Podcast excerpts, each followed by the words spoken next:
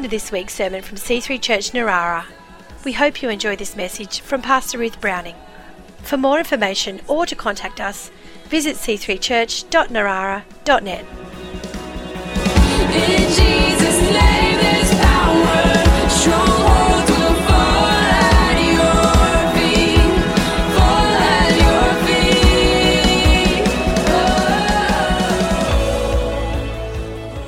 Hallelujah. Praise the Lord. God is good. All right, give me a smile. Yay. Thanks, Zach. This is such a great. Oh, do you realize that he wrote that song, that new song? Yeah, come on. It's good. It's great. He didn't sort of promote that, just sort of quietly, quietly sang away. It's great, very exciting. We'll have to sing it more and get to know it. So he put at the bottom uh, before we sing it. So written by Zachary Ward. Hallelujah. I'm impressed actually writing songs with a new baby. I don't know how you. Well, I guess he's not that new. So this morning I am speaking about peacemaking. We have spoken about relationships, and the Bible says in Matthew 5 9, Blessed are the peacemakers, they shall be called sons of God. And that bless there is the word makarios, meaning enjoying happiness, life, joy, and satisfaction. So people who are peacemakers enjoy a satisfaction in life. And we are to be peacemakers. And I want to explore that this morning in the context of all that we've been hearing about relationships. What does it mean to be a peacemaker? To be a peacemaker. It's a power that we can bring into this world, a power we can bring into relationships, into situations, and we can bring this power in because we know Jesus. He's the Prince of Peace. He's the Prince of Peace. Without Jesus, there's no peace without Jesus. They can have all the meetings they want in the United Nations. They can do all they want, but they will not ever get peace without the, without the Prince of Peace. He's in charge of peace. He decides where there's peace and no one else. And we have him. His, his name is called Wonderful Counselor. And I might just add, he is the counselor. Everybody wants to be called a counselor these days. But there's no counselor without Jesus. So if you think you can take a hold of this title, you jolly well better have the counselor inside of you because otherwise your counsel will be absolutely zip. So he is the wonderful counselor. He is the mighty God, eternal Father, as in one with the Father. And he is the Prince of peace. And here's the thing to be called the, the reward of being a peacemaker is to be called a son of God. And in the Bible, when you're a son of someone, it means you resemble them. You have their DNA, you're the same. And so to say that we are a son of God is saying you're now like God. You, you, you belong to Him, you're in relation to Him. There's a relational element there, but there's a, a resemblance that you are like God. So I love looking at the, all those Beatitudes and seeing how they get more and more amazing as they go along. And this is an amazing one that we can do the work that Jesus did along with him. So, first of all, of course, we have to, in order to be a peacemaker, we have to have peace with God. We have to be at peace. You can't give something that you don't have.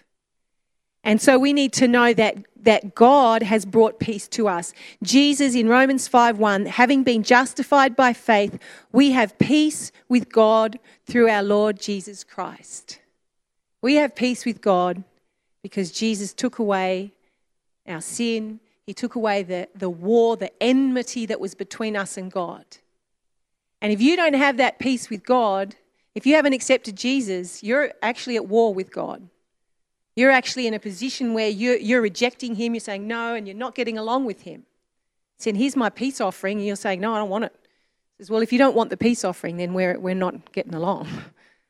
So we need to have peace with God. And, and I hope that you all have. And if you haven't got that peace with God this morning, come out and get it. It's not hard to get right with God because He's offering it. Come and be at peace with me. And as Christians, we need to stay in that place of peace. We need to keep going to peace. We need to find the, the Prince of Peace in our life. We need to make sure that we maintain that peace. The Bible says, Be anxious for nothing, but in everything by prayer and supplication with thanksgiving, let your requests be made known to God, and the peace of God, which surpasses understanding, will guard your hearts and your minds. And then in Psalm 119, great peace have those who love your law, and nothing causes them to stumble. Isaiah 26 3, you will keep in perfect peace all whose mind is stayed on you because he trusts in you. So, all of these scriptures show us how we have peace with God. Initially, we invite Him into our heart, but we've got to stay in that place of peace. And it says there when we pray, it says, don't worry about it, pray about it. It says, find out what the word great peace have those who love your law. I lose peace every single day, every single day. Jesus said, in this world, you'll have many troubles. Well, that's true. Every day, I get into a position where I feel something that is not peace.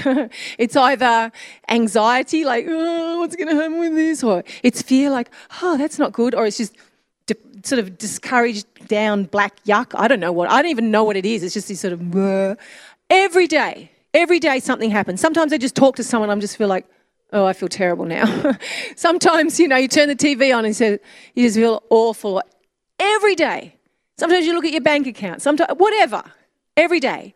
And every single day, I have to go to this. I have to find this peace. I have to go to God. I have to go, what does your word say?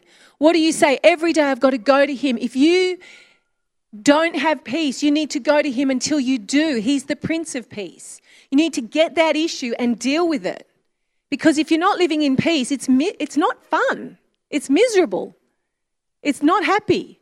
I, every day I need to go to him and I need to wait on him. I say, here's the issue, and I pray about it, and I just feel he's going, eh, it's all right. He soothes it. Sometimes he gives me a word, and I go and read the Bible and I go, okay, that's what the word says. I believe it. I'm in faith. And then I get back to that place of peace.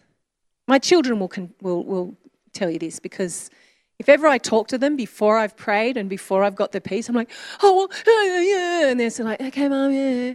And then, then I go and pray, and then I think, ah, I'm trying not to talk to people before I pray.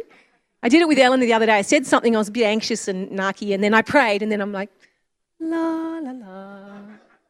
And so then I went back to her and I said, oh, sorry, I, I hadn't prayed about that issue, and it's really actually fine. And she was like, yeah, I know, like, they, like I know, mum, like, but it's, you know, that it's just that basic for me. When I haven't prayed about an issue, I feel anxious, I feel worried, I don't feel at peace. When I bring it to God, I find the Prince of Peace, I can relax. And if you're saying to me, Well, I've prayed and it's still not there, you need to pray longer. You really do. You know what? Sometimes it takes longer than five minutes. Sometimes you go, okay, go, go, go. It's like, just shh, shh, shh. Sometimes I have prayed for a while and I'm like, I'm still not, I'm, I'm not feeling it. I'm, I'm going to, I'm putting aside a whole day. I'm crossing out a whole day out of my world and I'm going to spend that day. And sometimes even then, I, sometimes I find there's sort of a residual build up. I need to go and just go away. I mean, I, I went to New Zealand one time, spent a whole week just hanging out with the tankards. They're pretty peaceful people. And I just wander out into the hills in the back of New Zealand just all day. Just wandered and prayed. And I didn't talk to anyone all day, day after day after day. And I just and then I just sit in the lake, just sit and sit and oh you might say, oh, I don't have time to do that. Well, I, I don't know if you have time not to. You know, I, I think you need to find that time because God wants you to be in perfect peace. Listen to what He says. God, you will keep in perfect peace all whose mind is stayed on you because he trusts in you. You keep in perfect peace. So he will keep you in this peace. If you're determined to be in this place, he'll keep you there. And you know, I've been talking to I did was talking to young mums this week. I went to the city and I was talking to their mum space group. And you know, when you're a young mum, you've got like kids running around and even when you're a young mum, there's moments where you can find that peace. Even when you've got kids like 24 7 crying, grabbing you, there's a way, you know. And I, and I know if a young mum can find peace, like there's, you know, when you quick, quick, it used to be, for me, it used to be play school, preschool, whatever it is, play, what's it called? Sesame Street. Sesame Street, and it's been a while, it's been a while. What is it? But it's probably all new now. What is it? Dora the Explorer? No, I don't know. I'm sorry, I'm so out of date with all this. It's probably just some video. Anyway, you whack it in and you've got like five minutes. And uh, no, you don't. Why are you laughing at me? You stream it. I don't know. I don't know. You just plug them in somehow, plug them in.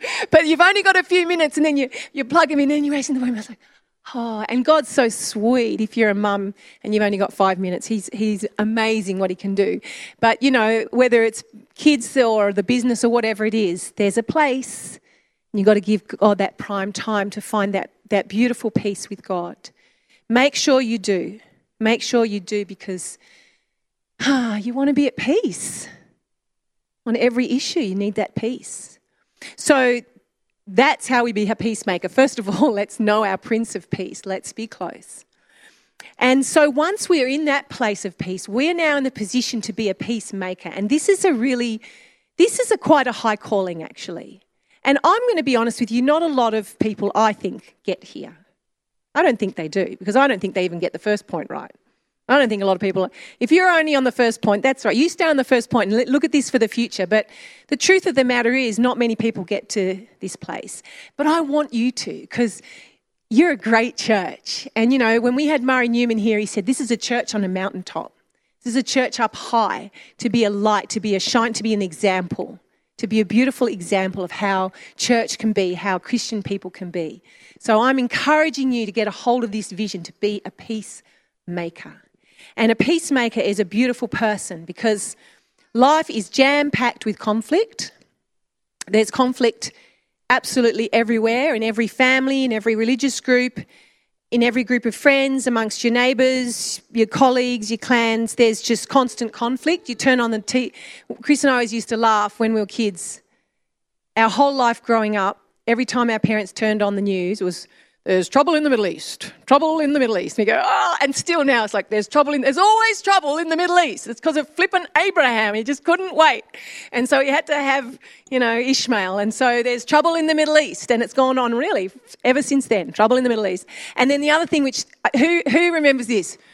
The Arbitration Commission today says, does anyone remember that term, the Arbitration Commission? They were always going on about the Arbitration Commission, which was, I think, the political trouble with the unions and different things. And so they, there's always trouble. And then in your family, you know, you get on the phone, it's like, oh, well, so and so did this. And it's like, always trouble. So, one of the ways that we can bring peace is to be in a place of calm and bring calm for peace. Just be a person of calm and peace and gentleness and humility and beauty and grace in every situation. And you need to think, am I that person? Am I the person that when I walk into a room, I bring this peace? Now, I'm not trying to change your personality because as I look out here, I see some of you have got very loud personalities, you've got fun personalities, you've got. You can be a very quiet, mousy person and have absolutely no peace on you.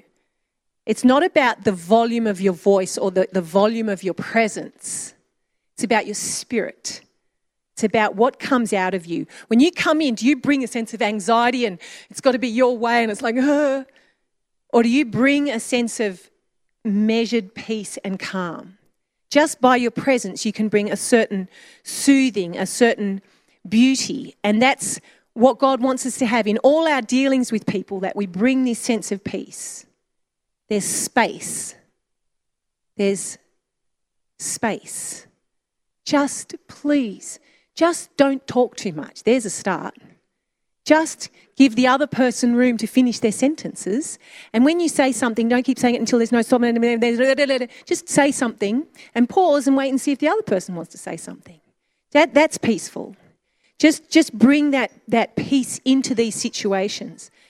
Let go of your opinion sometimes. Just, just say yes. It's really surprising to people. Just they say, "Oh, we, I really want to do it this way," and, and sometimes go, "Okay." They go, "Oh, wow, you didn't fight. It's, it's, yeah, it's okay. We'll do it your way. Just try it. You never know; it might work." There's peace right there. There's just this this love that we can bring to people that we want to to help them and honor them and see who they are, and there's a real peace in that. Because, you know, and I'm not talking about being nice. You can be fuming on the inside towards someone. Like, you know, you can, if you're so angry and very nice, and that's not peace. Peace is really dealing with issues. I was talking to a, um, a friend of mine the other day who's a teacher, and uh, teachers uh, have to be good at this kind of conflict dealing. And she said that uh, a mum came into the school and she had to deal with her, and she said basically she just sat there and there was just accusation after accusation after accusation about about the school, about the teacher, about her, about everything, and she was just angry and she was pouring it out because you know when when mums and it's their kids involved, there's like, you know, everybody else is wrong except me and my kid, and I'm going to fight. And there was all this going on. And, and I was talking to her about, well, how did you manage that situation? And she just said, I just let her get it all out. We didn't, I didn't interrupt her. It was just pouring out about how bad we were. And uh, I said, was it true? And she goes, most of it. No, not really. But I didn't defend, I didn't defend the school. I just let her pour it all out. And then she said, and then I didn't even defend. I didn't say, well, you know, the, you, you're not right here because we, we don't do that. And this isn't. And she said, I didn't defend, didn't say anything. This is what she said How can we help you? What do you want to change in this situation? That's peacemaking. That's beautiful. Because when someone attacks, you just want to defend. It's just not fair. That's the thing. There's something inside of us. If someone says, you're this and you're not, or you don't think you are, you just want to go, no, I'm not. It's just, you just do. It's just, if I don't defend myself, they might keep thinking I'm like that. I can't bear that they would think that about me because it's not fair. It's like, just let it go. Let it go. Let them think that you're whatever. It doesn't matter. And you know what? The weird thing is, when you defend yourself, half the time you look worse anyway. They don't, they don't change their opinion. They just fight harder. Yes, you are. No, I'm not. And it just it doesn't it doesn't stop. Peacemakers just diffuse the situation like this wise teacher. And she said that just by loving her and bringing peace rather than defense or attack, the, the mother ended up sharing things about her, her child and the situation and it got kind of quite personal and the teacher was able to turn around and pray for her and love her. And then the mother said this thank you for listening to me and thank you for helping at the end of the situation which is just a beautiful and classic story of peacemaking right there. Just beautiful because that had the potential to get everybody angry everybody annoyed and yet this wise peacemaker was able to turn the situation around and bless this one and never ended up defending herself, the teacher, or the school. Just loved. So there's so many opportunities like that. You know, you and I guess sometimes you might think, well, that's just a little thing, that doesn't count. It's like, yes, it does. It really does. Because from these little areas of warfare that we don't deal with, we get it gets worse and worse and worse. You know, this I, I really believe people say we should we shouldn't have wars in the world. And I'm like, do you fight with your husband? Like, do you fight with your husband? Are you a peacemaker at home? Do you fight with your neighbor? Because how in the world a nation's going to stop fighting if you can't even fight with the person that you've made a, a commitment to, that you've made a, you know, I'm going to live with you and love you for the rest of my life, you've made a covenant with? If we can't figure out how to bring peace one on one, we won't ever do nations. And bringing peace one on one is exactly what Jesus came for. Jesus came to win this world soul by soul, soul by soul. We stop for one in this church. One person matters. One. We want thousands. We want to influence Thailand and Vietnam and all these places, but one is important. That mother is important. So it's important to bring peace to that situation. It's important to bring peace to your neighbor. You know, when the neighbor arrives and gets furious because the kids play out in the street. Why are these kids playing out in the street? They should be inside where they belong. I'm like, what? What country are you from? And I won't answer that question. but, uh, you know, there's an opportunity to sort of be well, you know, the children like to play in the street and it's quite healthy for them to be outside in Australia. That's kind of what we do. So, you know, you just love them and gentle and then the next thing you know, they love you back and you win them in or so is it the teacher, is it the boss, whoever it is that that's being difficult, you have an opportunity to respond and be the peacemaker and bring peace. In a family situation, there's always friction in families, isn't there? There's always someone who's hating another person, who's feeling hurt. The words can be harsh and judgmental. I don't think some people realize how hurtful their words are. And I'd like to teach them, but it's not easy. Some people say things, it's like, do you realize how that's hurting me? And I don't think sometimes I realize how hurtful my words are. Sometimes I say something, I just mean to be nice or just slightly, have you thought about this? And they're like, I can't believe you said that to me, Ruth. And I'm like, I, I just thought I was. I, you just never know when you hit someone's spot, do you? So we have to have a gentle soothingness. We have to have phrases like, I'm sure they didn't mean that.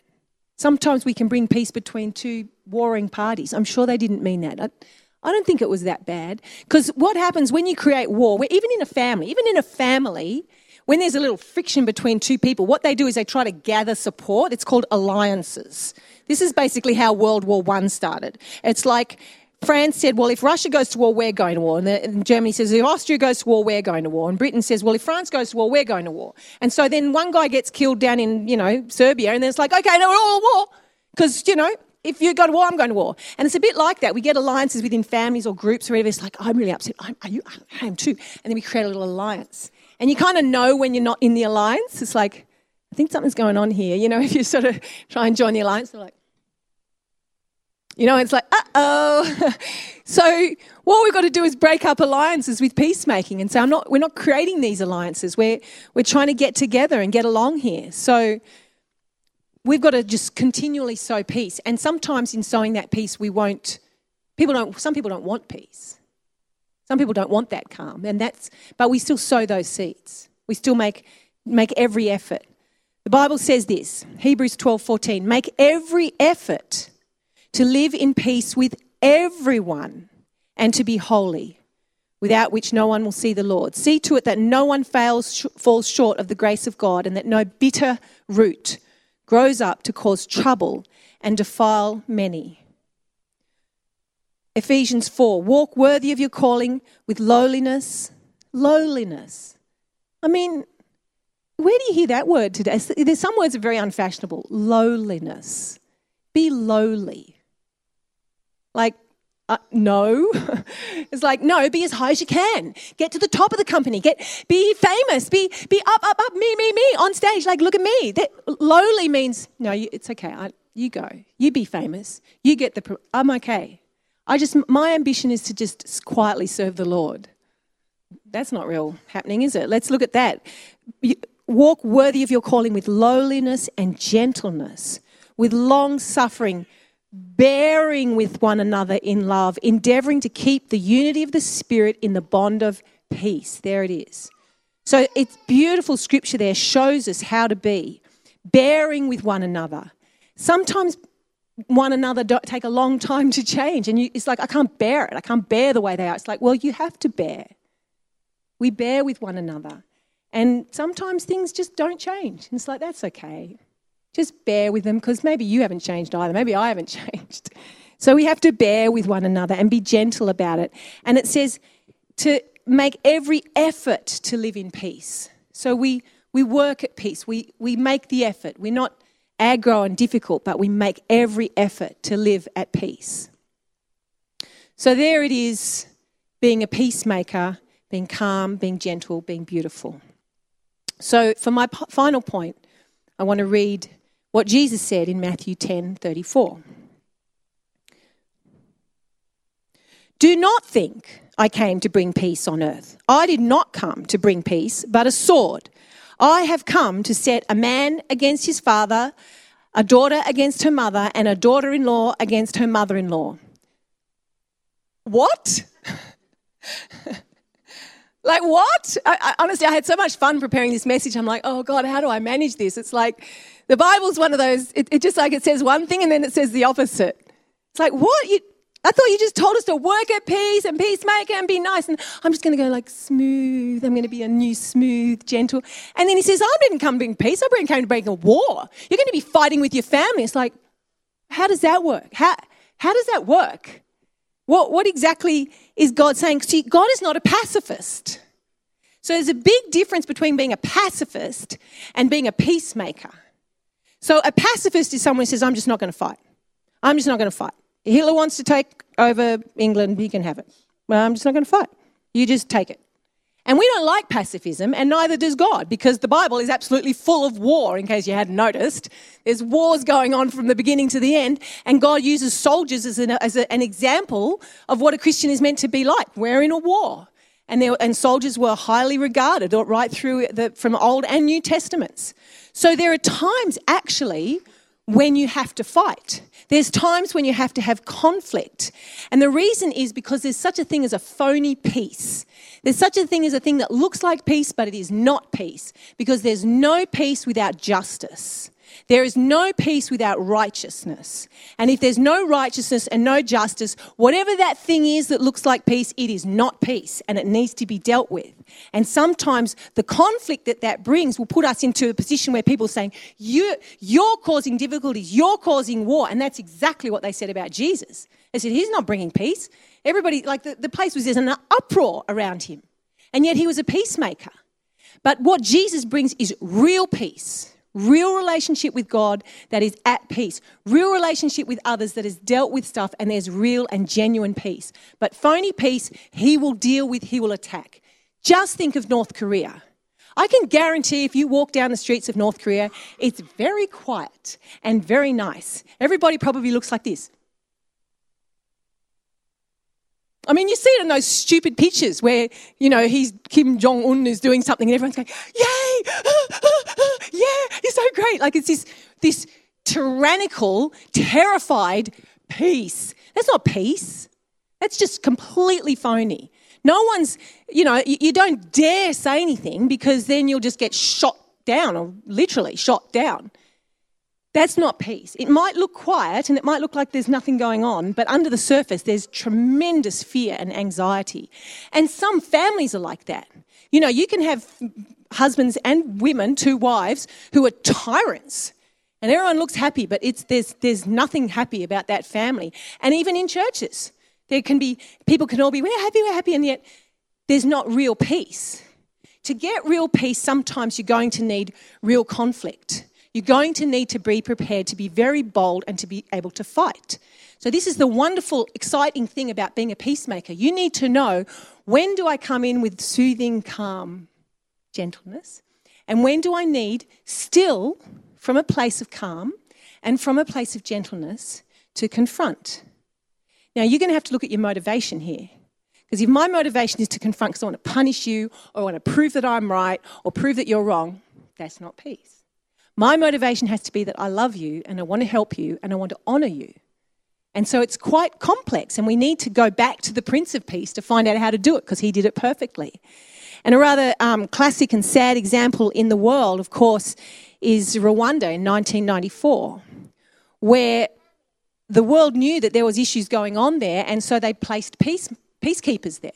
The, the place was full of peacekeepers to, to keep the peace because the Hutus and the Tutsis were had you know for, for hundreds of years they had this war going on, and it was not looking good. And so at that time in 1994, General Romeo Dallaire, who was the force commander of the United Nations peacekeeping mission in Rwanda, sent what is now a famous fax, and it's called the Genocide Fax. And he said to the Security Council and the head of the United Nations that there is a real threat of genocide. They knew. He knew.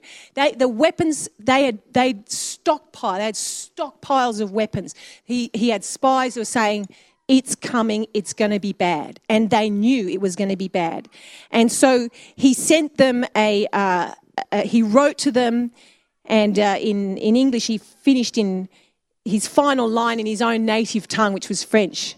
You pro- I'll probably get this wrong, Harriet, but it was like, "Pour ce que veut, allons-y." Where there's a will, there's a way. He said, "We must act. We must do something."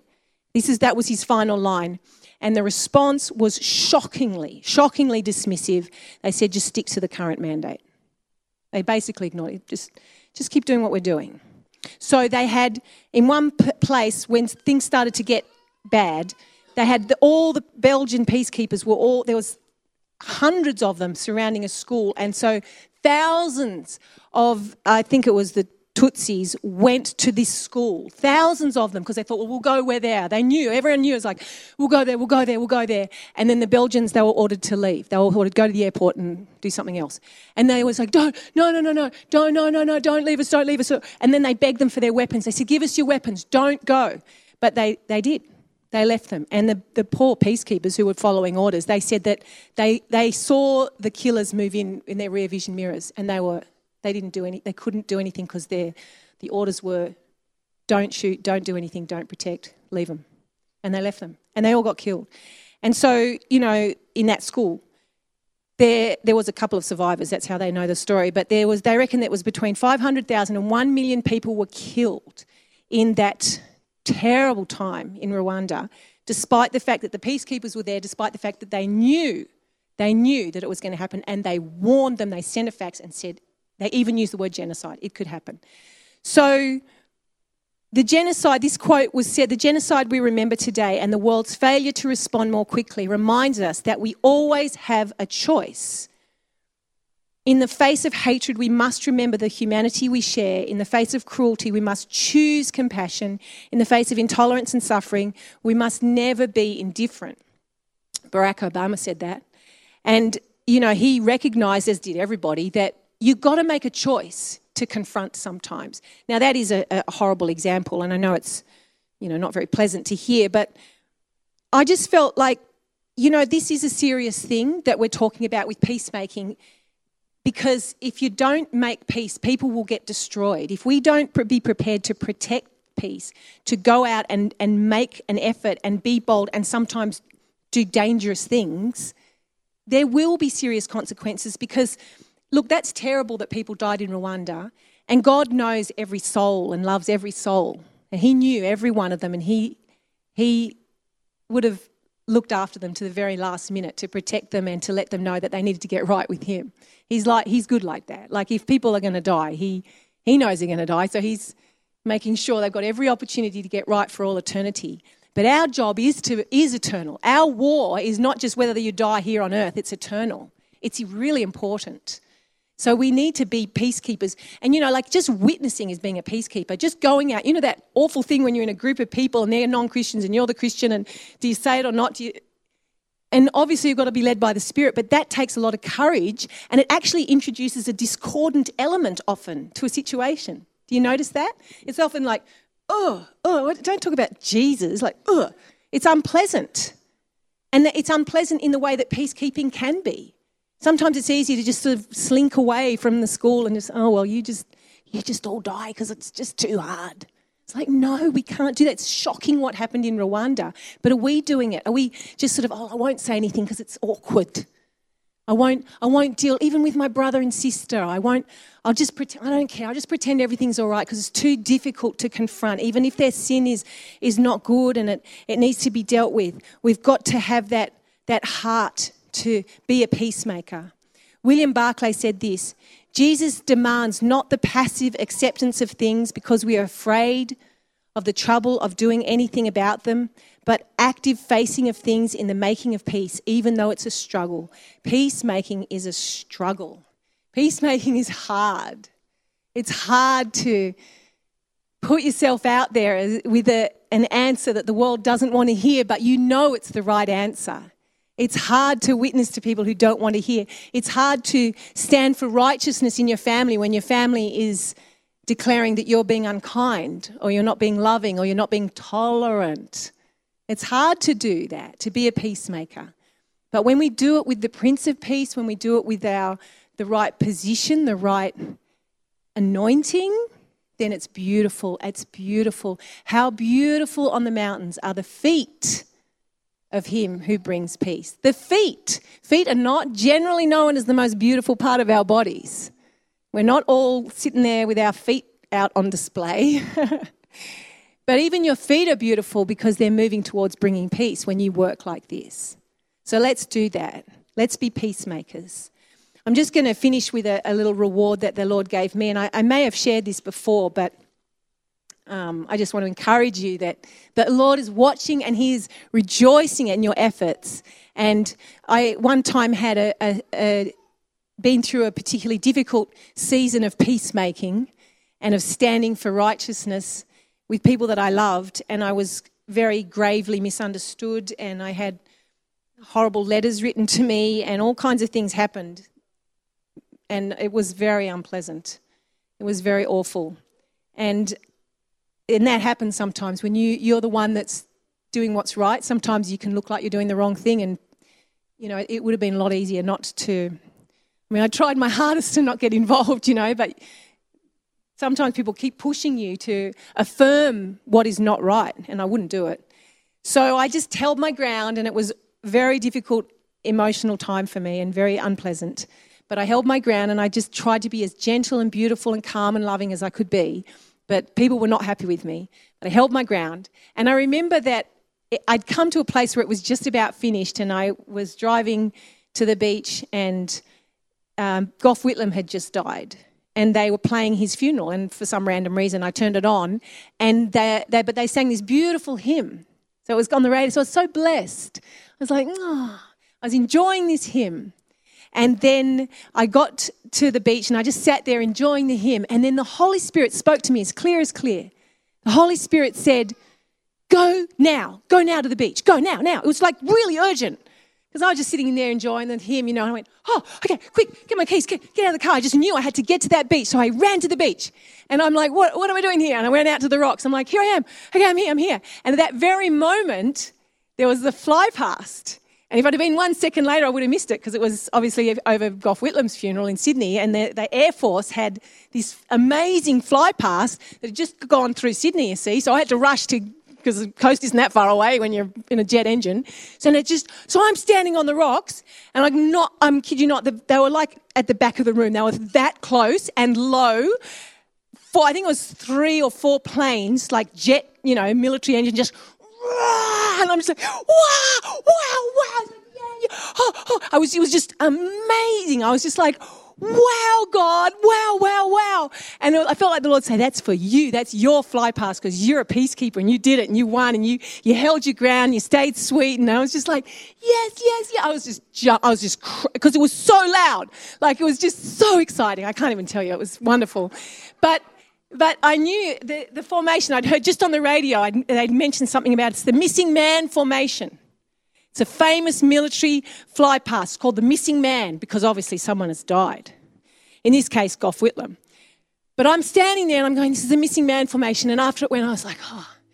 And then he said, it's a missing man formation. I went, so who died? I just said to the Lord, who died? He said, you did. And I went, oh Ah, oh, I just was like, yes, oh God, yes, I did. I died. I died. That's the thing. That's the thing. To bring peace, Jesus died. was the only way. And when you're a peacemaker, I'm telling you, sometimes you're going to have to die. Your ways, your opinion, your rights, your reputation, it might just have to die. But that's okay because you bring peace and the Prince of Peace is glorified. And in the Christian world, when there's death, there's resurrection, always resurrection. Praise the Lord.